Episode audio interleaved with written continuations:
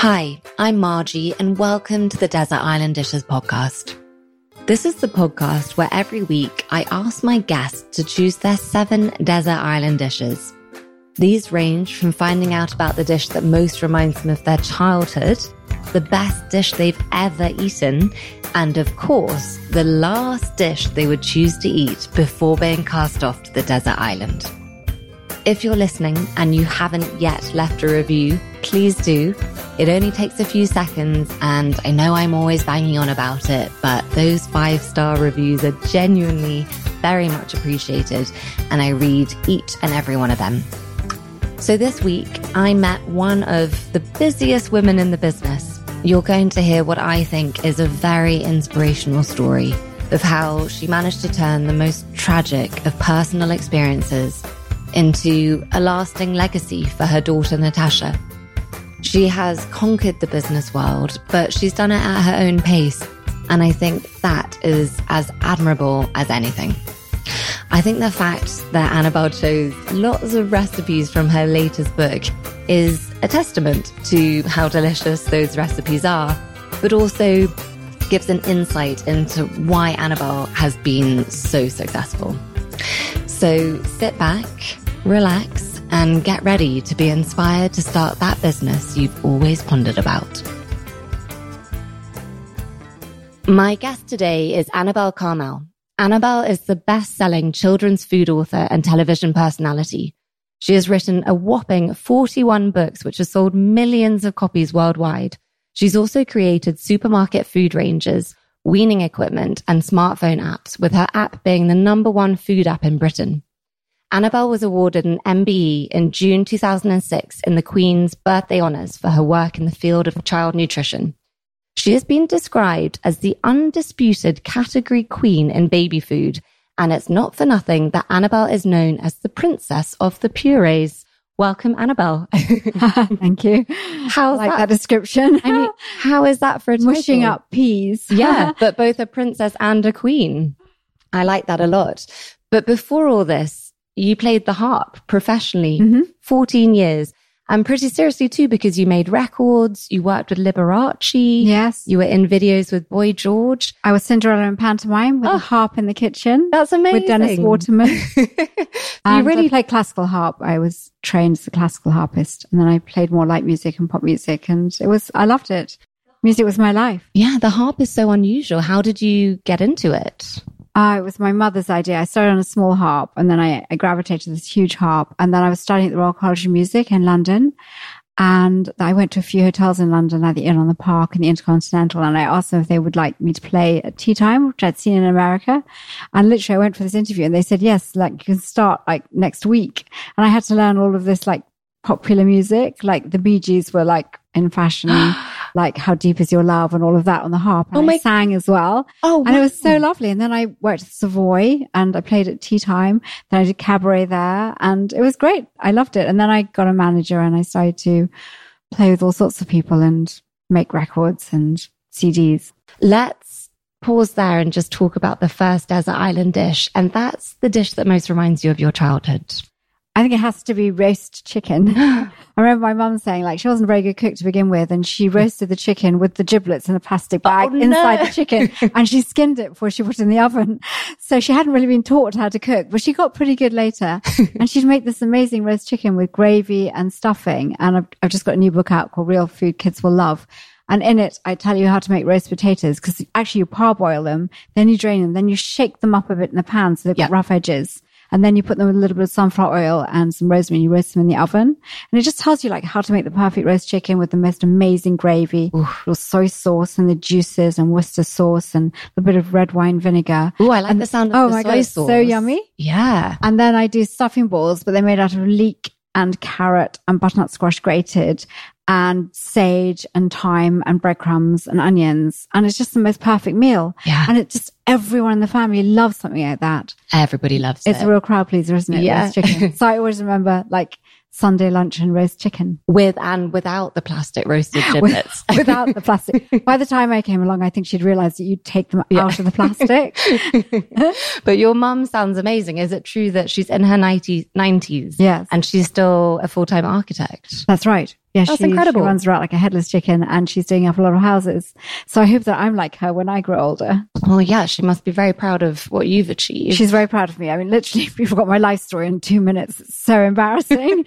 or she says, You've got children. Do you know my daughter? It's like, Oh my God, please don't do this. That's a mum's job, though, isn't I guess, it? yeah.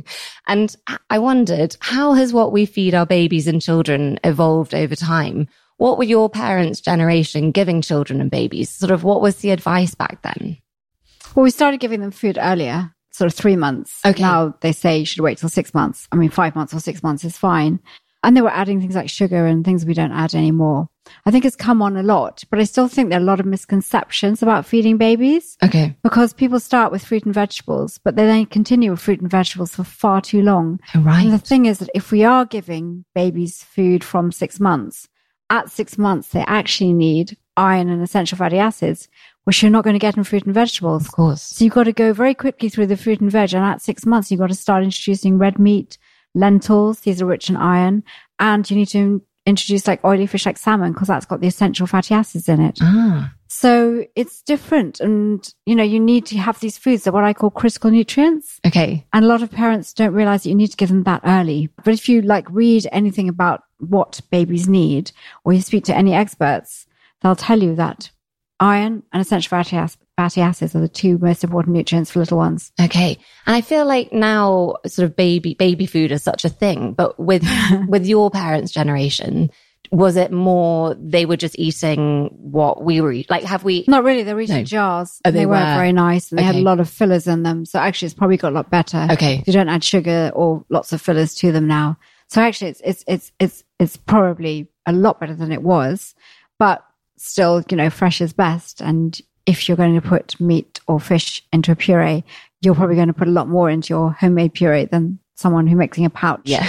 so that's expensive ingredients. Definitely. And not to give you what your child actually needs. So I'm, you know, I, I, I do try to help mums understand, uh, so that they can be informed and give their child the very best start in life. Because what your child eats in the first year is so important. it's, it's They're going to amazing. grow more happy than any other time in their entire life. Annabel, the second desert island dish. What's the first dish that you learnt to cook? Actually, I went to Holland and I studied the harp in Holland and I wasn't a good cook. And I always loved my mother's Hungarian goulash. So I asked her to send me the recipe in the post. There was Oh. no fax or email at that time. So she sent it. I was really excited about making it. And it took me a long time because I wasn't very proficient at cooking and it tasted delicious. But I was staying with a family. So I went upstairs to get them. And the dog ate half of it. No. So I left it on the table and he jumped up. So that was my very first foray into cooking. Well, at least you know it must have been good. This is true. So yes, Hungarian goulash, that was my first dish. Do you remember what um her sort of secret recipe was? We use sweet smoked paprika, the Spanish sweet smoked paprika, which is delicious. A little bit of um, sour cream, and you use like beef, and you cook it for a long time, so it's really soft. And there's like lots of onions and red peppers and herbs in there, and it's just delicious. And I served it with like um potato and carrot mash. Ooh, It's very nice. yeah, that sounds really so delicious. yummy. Also, so nice when you're away from home. Yeah. you were only 18 at the time, weren't you? Yes. So nice to have. I know food is so comforting, isn't it? Yeah. I miss my home cooked food. That's why I had to cook it. Yeah. Um, and when you came back to England, you did a cordon bleu cooking course. I did. and you kind of, you just did that for fun. But did you ever think that you would end up in a career in food? No, I used to have quartets and I used to cook lovely meals for them. And it was just my hobby, really. And I loved cooking. Uh, it really only kind of dawned on me after what happened to me as a mom. It was like I had a child who was born and she was healthy, called Natasha. And then one day she didn't look quite right. And I called a doctor and he didn't really want to see her, but I persuaded him. And I took her to see him and he dismissed her, saying that like first time parents, they worry unnecessarily. But the Oh. next morning, she didn't look good. Her, her hands were twitching, her eyes were rolling back. And then she projectile vomited and I took her to see another doctor. And he just said, oh, I've got to go and see another patient and left me. But when Oh. he came back 10 minutes later, he said he hadn't gone to see another patient. He'd gone to get her a bed at Great Ormond Street, but they didn't have a bed for her. So he took her to St. Mary's, well, Yeah. me. And then they did some tests on her. And at five o'clock, they called me into a room. And in a very matter of fact way, they said she'd never be normal again. Oh, and in fact, she might die. And they transferred her to Great Ormond Street and she was in intensive care and she was on a ventilator for five days. And on the fifth day, they had a meeting with me and they told me thinking about if her brain had gone and what I wanted to do. And they took her off the ventilator and it took four and a half hours. Oh, Annabel. And she eventually died in my arms, and it was like the, my whole world literally collapsed. of course. I didn't know how to carry on. It was very, very dark. And I so wanted to have another child. So I went to my doctor and I asked for his help because it was, it took me two years to get pregnant with Natasha. Okay. And I just thought I couldn't spend two years trying to get pregnant. So I took a drug called Clomid, which is a fertility drug. And I got pregnant within four months. It was honestly Oh. a savior to know that I was pregnant. But all went well, except when I called my doctor to say that I was in labor. And he said, you'd be silly to go into hospital. You're much better off at home. It's more relaxing. Okay. I took his advice and I called him, tried to call him like about three quarters of an hour later when I was getting contractions close together. Yeah. And he said that still it was the early stages of labor. And then I like, I put the phone down and my waters broke. I went upstairs to get my bag for the hospital and the head came out. No, no. Oh, yes. Oh, my oh, God. Oh my goodness. So I shouted to my husband, I said, I think I'm having the baby. He said, don't be ridiculous. he came up and the head was out. And then the baby was born and it was attached by the cord and we couldn't move it. And it was two and a half hours before anybody came. what? To help us. Oh my goodness. But and you was- hadn't prepared for a home birth or anything. No, No. I wanted the full epidural, not the Yeah, out of thing. No, definitely not. but the baby was all right. And someone came eventually. Two, two and a half hours later, I, I, I actually was separated from the baby because up until that time I was still attached. oh, I see. And I went to the hospital and my mother came and she said, Oh, my daughter's here. And they said, No, only one, one girl's come in, but she had a home birth. She said, No, my daughter gave birth here. And then she comes in, I'm wearing this Laura Ashley dress covered in blood. Oh I was like, What on earth's been going on? And that was the birth of Nicholas, but he was so Oh. wanted. Yeah, of course. And he was a catalyst because he was the world's worst eater. Oh, yes. I want to ask you about that. Before we talk about him, let's talk about the third desert island dish that I know you've been slightly dreading. This is, The- I am dreading this. the best dish you've ever eaten. Because my best dish is change depending on which is my last book that I've written. Yes. So, you know, it's always, oh, I've made this amazing recipe in my book. This is my favorite, favorite recipe. So it's a difficult one.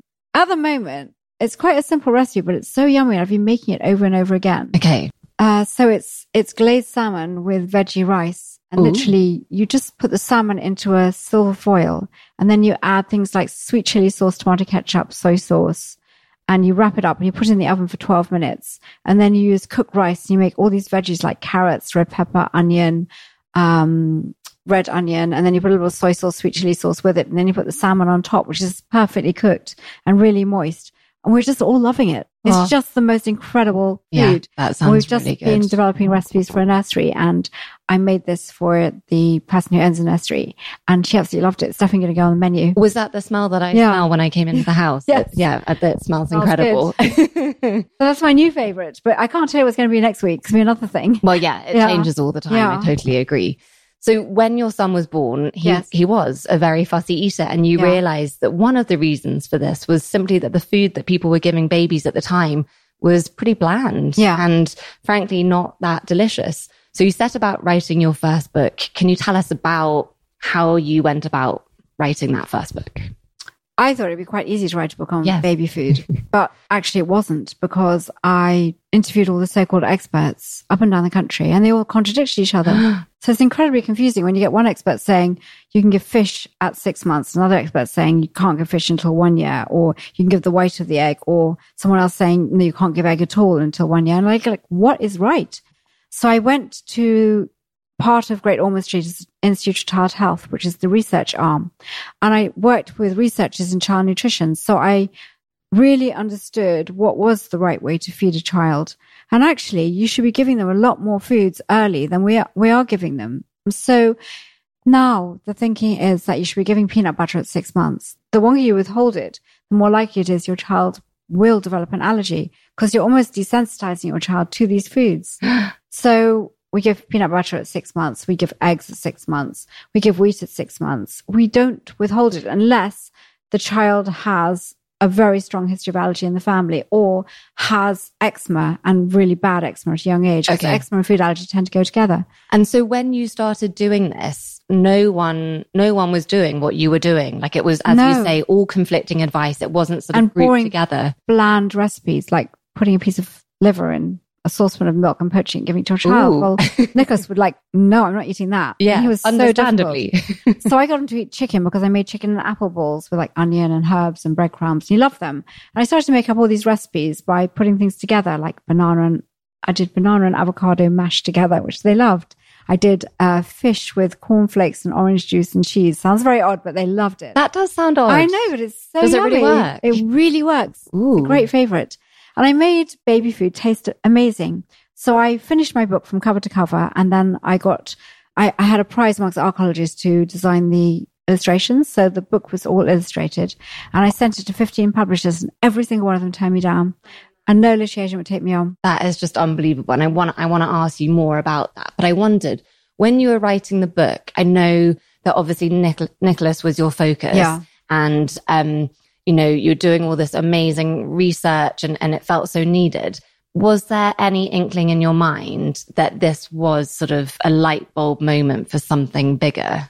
I did think it was. I mean, I thought like really food for children has not been done properly and it was all incredibly bland. And I, at the back of my mind, I thought I would like to do a food range for children. Yeah. But then I thought, oh, like little me, like how can I compete against the Heinz and the Cow & Gates of this world? And I didn't have the confidence to do it. It was 17 books later that I actually went into food. It's so cool. I mean, So cool. many, many years later. Okay, let's take a little pause there and talk about the fourth desert island dish. And that is, what is your favorite sandwich? So it's not exactly a sandwich. Okay. It's, it's, it's from my, it's from my new book and it's a pulled chicken bap. Ooh. So pulled chicken is like, I don't know if you ever made it, but you cook the chicken and then you take two forks and you shred it. And it's got the most delicious sauce and it's in a brioche bun and I make it with an apple coleslaw. So it's kind of a, it's, a, it's kind of a sandwich because it's in a, in a bap. Yeah. It's a brioche bun. And so you get this lovely, like warm chicken with this delicious sauce, which is shredded.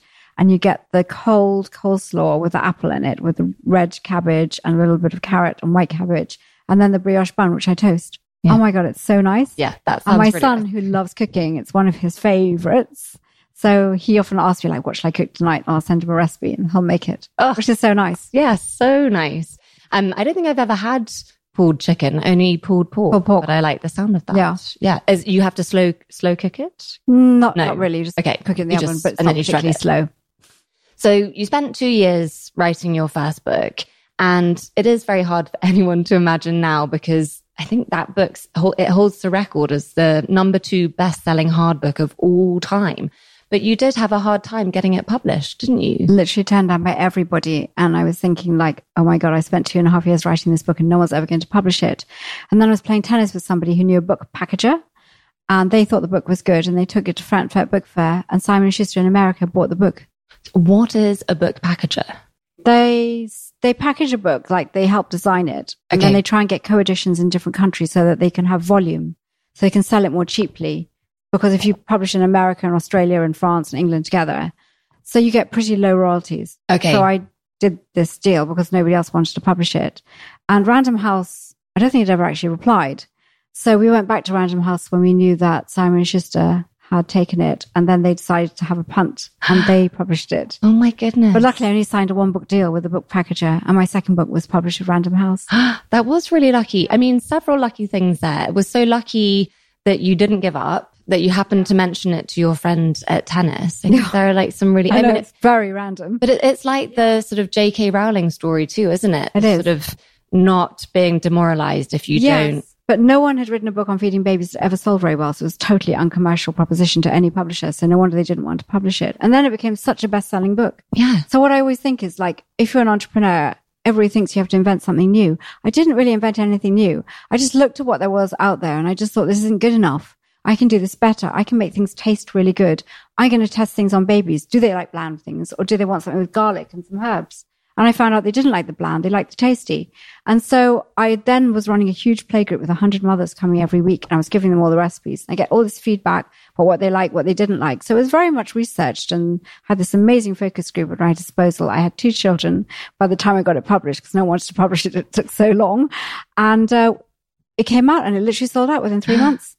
That's incredible. It, and if it hadn't, that would have been it. I'd never have done anything more in food. But it was such a successful book that I ended up writing 17 more books. And that's, that's when I got a call from Marks and Spencer's. And are you someone that can easily brush off rejection? Do you find it easy to bounce No, back? I, I hate it. Well, have to be was, was it just that you believed so much in the book? You knew that, you know, it, it was going to happen. I think the why you do something is very important. Yeah. Uh, and I did it because I lost Natasha and this is my legacy to Natasha okay. to have something that outlived her and that made some meaning to her short life. So for me, it was a very important book to publish. And so it drove me through the difficult times and it came from the heart. It really Yeah. did. And that book will outlive me, not just outlive Natasha, and it will go on. And it has become the second best-selling hardback non-fiction book of all time. I mean, Sold over four million copies. It's in almost every country. And I have to pinch myself because, like, how did that happen? it's incredible. Out of interest, what's the first, the top selling? The secret. It's Oh. the secret. But it's not a secret. It's called the secret. Yeah. Like, I'm not telling you, Margie. No. Um, that, I mean, yeah, it, as you say, you must just have to pinch yourself all the time. Yeah. It's incredible. And that book is still incredibly successful. So, Oh. and so I've, I've reprinted it and I've made it more up to date and added new things, but it is still my most successful book and my first book. I still can't write a book any more successful than that. How amazing. And it's beautiful now. It had no photography to begin with. They didn't think it was going to do well. And now it's full of beautiful color photographs and recipe, which I think is really nice. really out nice. chart. And I mean, you know, other books come and go, but this is literally the Bible. And it's, it's got so much in there, so much information and it's all properly researched. Yeah. There's so many old old wives tales out there so many. and yeah. so confusing and people trust it. You know, I've got, it's very authentic. Matters to me because, you know, I have become like the number one expert on children's food. So I have a huge responsibility to make sure that everything I say is correct. yeah, it is a big It is. responsibility. And I Mm. take it very seriously. Yeah. Well, that is obviously why you are hugely successful.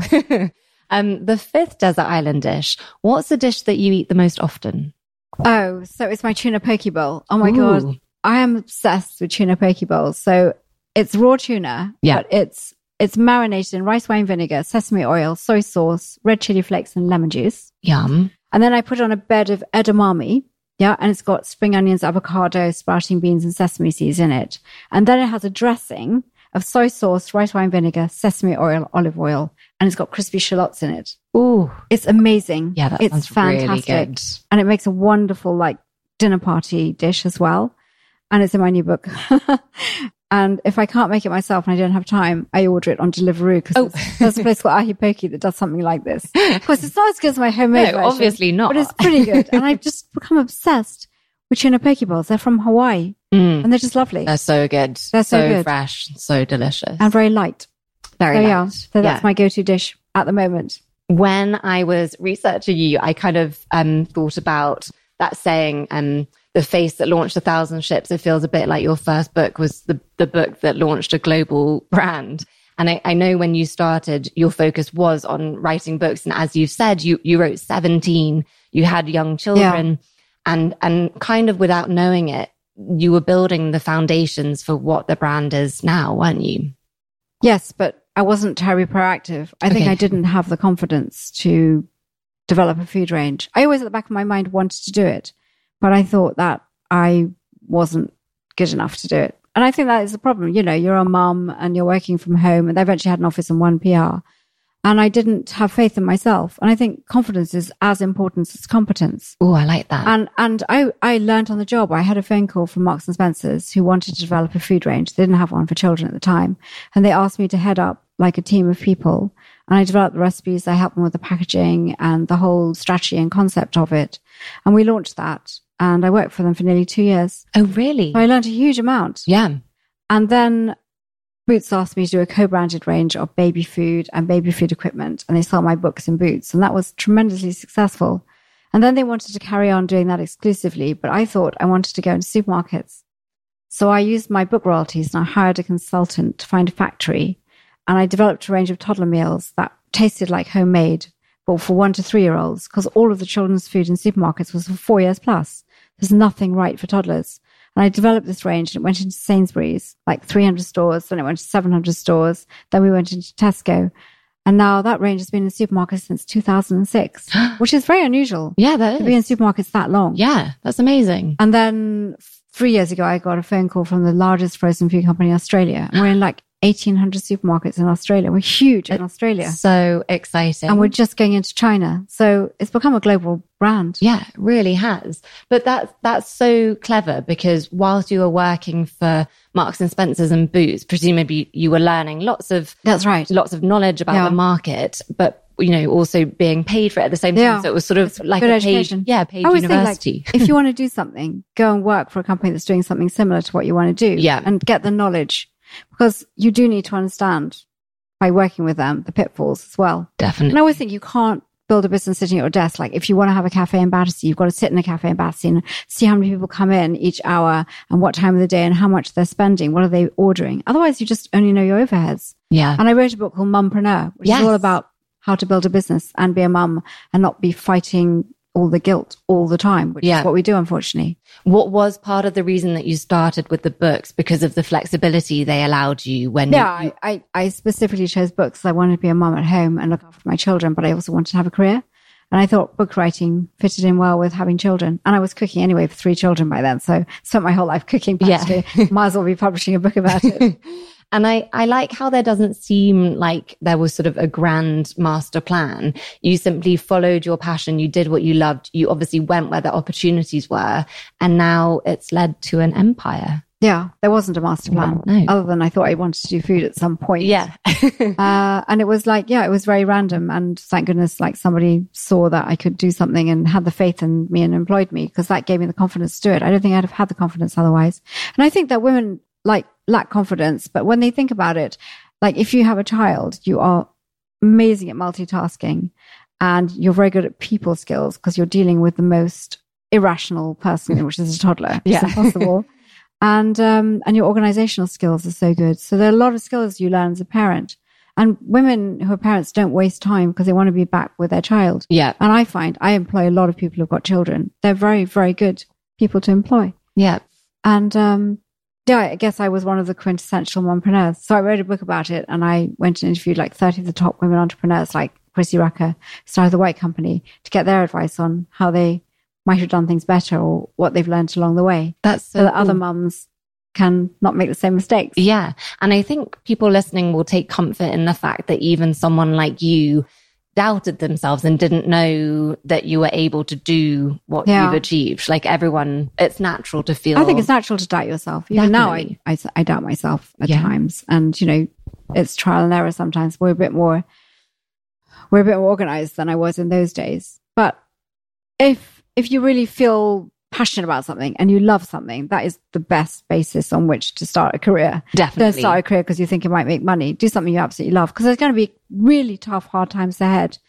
And unless you can have that passion, you won't get through those hard times. That's so interesting because that is actually something that crops up a lot with really successful entrepreneurs. right? It, it's Yeah. never about the money. Like they didn't Yeah. get into it. It isn't about money. Yeah. It isn't really. And it's also about failure, that failure is an important part of being successful yeah. because you actually learn more by failing than you do by success. And anyone can carry on when it's successful, but it takes a real entrepreneur to carry on when things are going all wrong, Yes. you know, and it's, it's very, very hard then. definitely. Have you had any bumps in the road Oh, career yes. wise? Oh my God. Yes. I mean, dealing with supermarkets isn't easy and you can be delisted for no reason.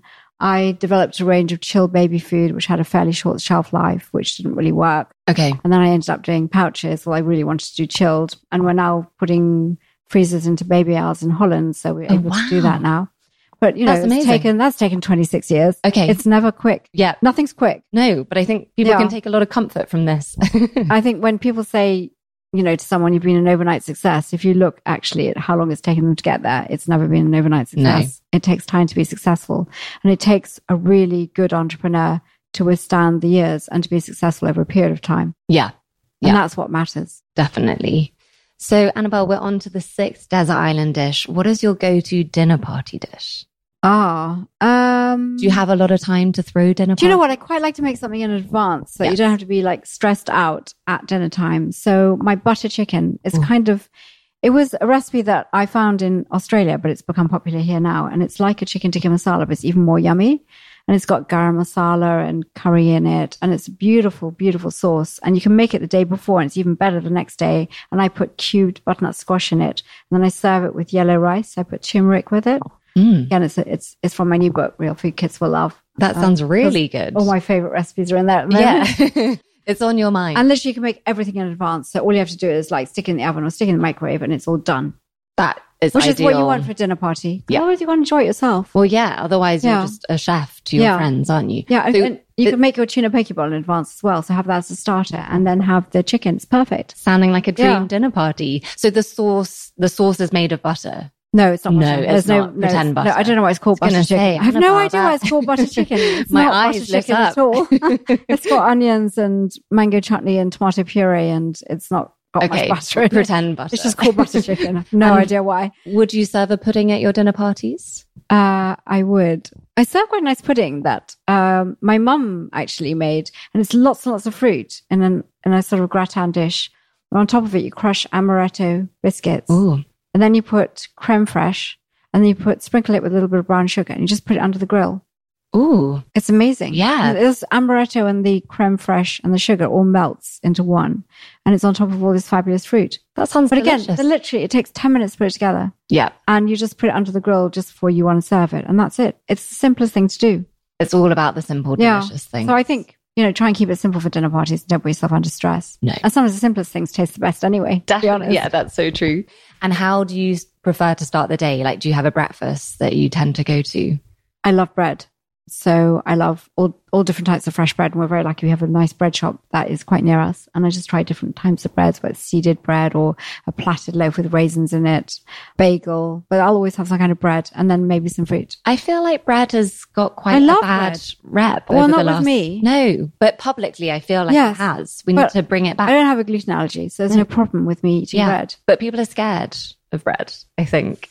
a lot of people who don't have a gluten allergy are eating gluten free bread. And to be honest, gluten free bread just doesn't taste as nice as normal bread. no, it definitely It doesn't. doesn't. So, and don't don't take things out of your child's diet unless you absolutely know that your child has an allergy. It's the same with like these dairy free formula milks taste horrible. Why Mm. inflict that on your child unless you absolutely know your child has a dairy allergy? yeah, So I'm I'm not one for like I want to get proper advice and I always say go and see a pediatric allergy specialist to make sure your child does have an allergy Yeah. before removing something like a common food like dairy out of your child's diet. yeah, because it's, it's a big deal to do. It's a big deal. like It is a big deal.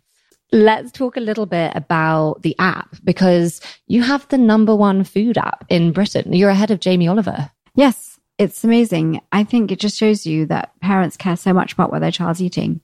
And I developed this app. It's been out now for like four years. It's in your pocket. If you're in the supermarket and you can't think of what to eat, you can just whip it out and put it in like chicken. Like these are the chicken recipes I can do a six month old or one year old or a family recipe. And then you can download your shopping lists and you can do your meal planners. You can personalize your meal planners. It's got your kitchen timer in it. It's fantastic. And, and I, and I love the fact that, you know, so many people are using it now. So many. When I was making it, I thought, why did I do this? It's so much work. I must be mad. No one's ever going to buy it. You know how you doubt yourself? yeah, of course. I never, never imagined it would be like the number one food and drink app. It's phenomenal. It's incredible. It's such an achievement. But yeah, I mean, it, that in combination with everything else, I'm just amazed at how, how much you've achieved and how busy your brain must be just constantly innovating and thinking these different stay up very ideas. late. Yeah. I stay up very, very late. Not enough hours in there the aren't day. enough hours in the day. and I literally work at the weekends and in the evenings and literally all the time. Okay. well, that's comforting to know. That's what they say. They say um, being an entrepreneur, it's not a part time job. It's not a full time job. It's a lifestyle. And it's true. You live Yeah. and breathe it. Yeah, that's very true. There's a survey that said that m- more than 50% of people said that they would rather watch a meal being cooked on television than actually cook it themselves. Do you think we're cooking more or less than when you started 25 years ago? I think probably less because Do you I think? think women are working and they're Mm. tired and they don't have time and there's so many ready meals now. Many more ready meals than there ever were. Like it's it's a sea of ready meals, isn't it, when you go into supermarkets? Yeah, it's true. And we make ready meals. I mean, we make ready meals for toddlers because I know that there are mums out there that don't have time to cook. Yeah. So I want them to have the best possible ready meal. And I'll, it will be based on one of my favorite recipes from my books. And I will drive the factory mad until it tastes just like a homemade meal. And they're good. Yeah. So I don't want mums to feel guilty. You know, No, they pe- can buy a ready meal if it's a good one. and people people are so busy people prioritize their times Yeah. their time differently but it doesn't mean that they care any less about what they're feeding their children so uh, we have a cookbook corner on desert island dishes Okay. and i'd love to know your favorite cookbook to add to our collection Well, my favorite cookbook has to be my new complete baby and the meal plan. Okay. really, it's mine because that was the the cornerstone of my entire career. It was Yeah. my legacy to Natasha. It was it was what what drove my career. But if I was to choose someone else's cookbook, I'd probably go to Delia Smith yes. because you know I think she really was a wonderful cook and everything she did absolutely works. And she's very precise. She'll say it's 40 centimeters under the grill and it's, you know, this is how you make the scrambled egg. You take it off the heat at this point and you add the butter. And I like that. You know, I think I don't like the throwing in this and throwing in that. I think a lot of people, they want to have that precision in cooking. Yeah. Because you, three people can cook the same thing and it can taste completely different and you can follow the same recipe. yeah. Unless Throwing- someone gives you the exact, you know, no, you're going to cook this for four minutes and then you're going to add this, this and this. And it does make a difference how long you cook things. Definitely. And and throwing in a little bit of this and a little bit of that. If you're confident in the kitchen, that's fine. It's okay. But if you're beginning, Yeah. that's quite intimidating, isn't it? We are on to the seventh and final desert island dish of the day. And that's the last dish you would choose to eat before being cast off to the desert island. I would probably eat a spaghetti with seafood Ooh, yes. and a like tomato sauce with like slightly piquant. And it would have prawns and scallops and squid. And it would be like, I just love that kind of food. yeah. Do you really remember love where you've had the best one of them? Um, there's lots of restaurants that do it very well. There's a restaurant, Italian restaurant in London called Scalini that does it very well. It's so yummy. So I make recipes like that. And Yeah. I add a bit of wine to the tomato sauce. It's just so, and I, I have these like dried chilies I put in it. Yum. That's Really probably my favorite thing. And then for dessert, I'd have, um, ice cream with hot dark chocolate sauce. Ooh, yes. That's an I love that. choice. Yeah, God, you're making Oh, me hungry. Perfect meal. oh, and I'd probably start with sushi because I love Japanese. Oh, yes. Okay. I like Yeah. go the whole three Yeah. courses. Why not? I do Yeah. like fish a lot. Yeah. Amazing. Well, Annabel, thank you so much. Those were your desert island dishes. Thank you so much for listening. Lots to digest from that one. Sorry, that's a bit of a foodie pun. Don't forget, you can go to the website www.desertislanddishes.co for the full list of episodes, plus the recipes which I've created inspired by each episode. This week, it's a seriously delicious cheats version of a creme brulee. Come and say hi on Instagram at Made by Margie. And other than that, thank you so much for listening, and I will see you next time. Bye.